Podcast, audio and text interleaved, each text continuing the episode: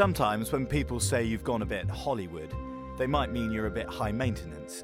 That you've been wearing your Ray-Bans at times of day when there are a few rays to ban, in fact. But in Hollywood, they don't. In Hollywood, you can never be too Hollywood. That beast that bestrides the contemporary art world, the art fair, has, after packing its bags and exporting itself, finally gone Hollywood. Paris Photo is a fair that's focused on photography and been based in its titular capital for 16 years. But now it wants to be a blockbuster, requires a red carpet, pulls in paparazzi, probably drinks kale smoothies, the Hollywood diet drink du jour. Art fairs are all about export, but this is a whole new ballgame. Paris Photo has come to Paramount Pictures, one of the original Hollywood dream factories, home of the tall tale, home of the beautiful lie, the natural habitat of the Hollywood ending. But we often think photography is about truth, recording the real. How does the fair's director square this? It's true that um, photography is about the notion of reproduction, and then you can play with that notion from fiction to reality. You have a number of artists that use photography, the medium of photography, or existing image or document to have a dialogue with you know, different type of practice. Of course, messing with truth and fiction, with the veracity of the image, has been something that generations of artists have been doing in Los Angeles, whether they came for the light or the space or the weather, or something secret about the city that's tough to define.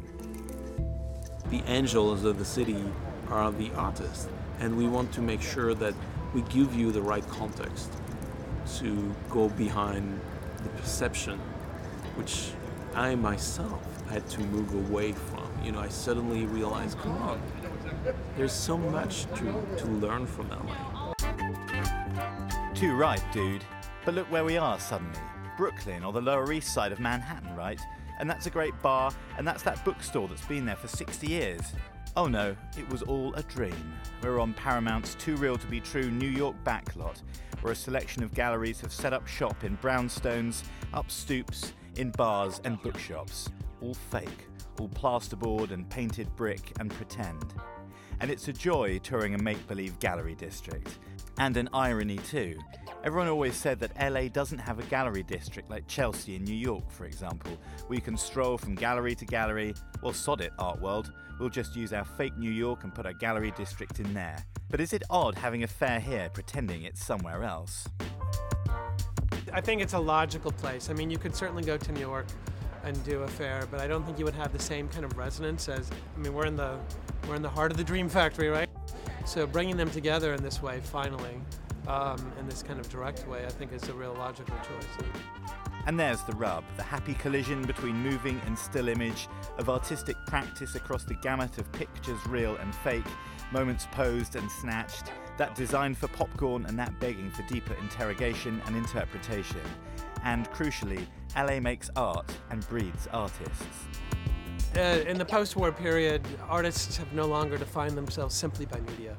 Um, you know, the great uh, painter and artist here Los, of Los Angeles, Ed Ruscha, in 1971, he was interviewed and said, I'm not a photographer. I pick up the camera like I pick up the brush. It's just another tool. And that's what, you know, the camera is another tool. Many artists who work with photography properly today are acting more like directors than photographers. They're really staging scenes, staging sets, and the end work is a still image, but it's really approached more like a, a, a film. Some of it really is film.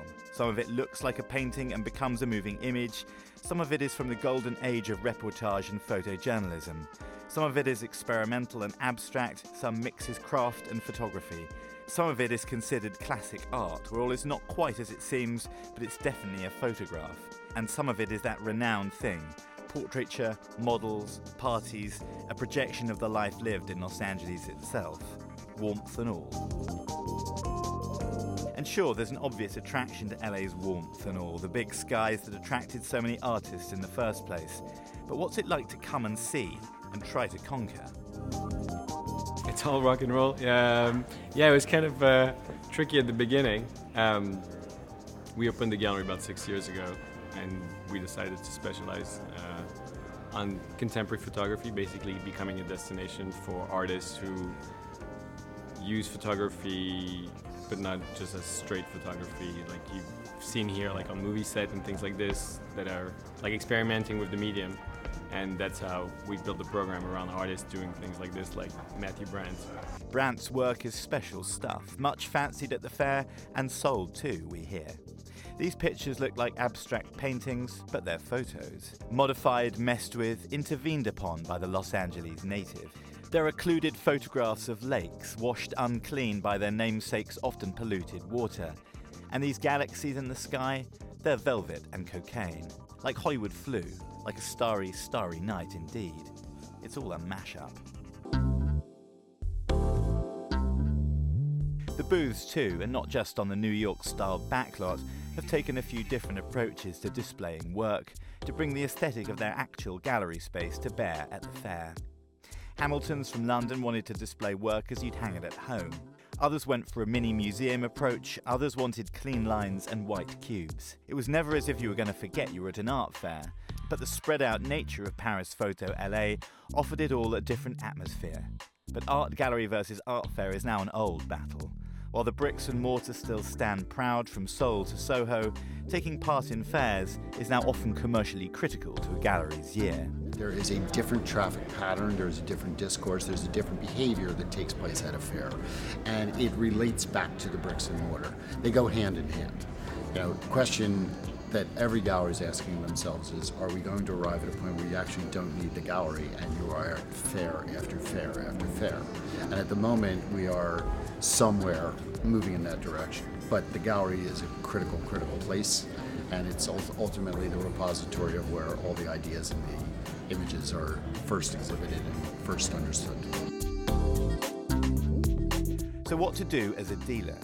Put out your greatest hits as show of strength, or curate a booth with one artist, one photographer, one confident vision that pretends for a second that commercial doesn't even come into it. Who are you kidding, cats?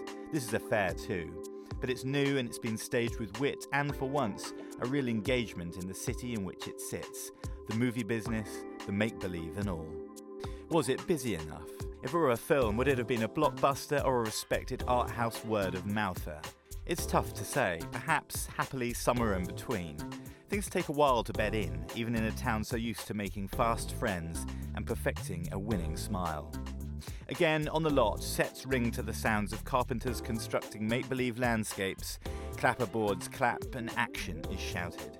Waiting, like any photograph, to see what happens when the market, that ultimate darkroom, decides what the picture really looks like when Paris comes to LA. In Los Angeles for Monocle, I'm Robert Bound.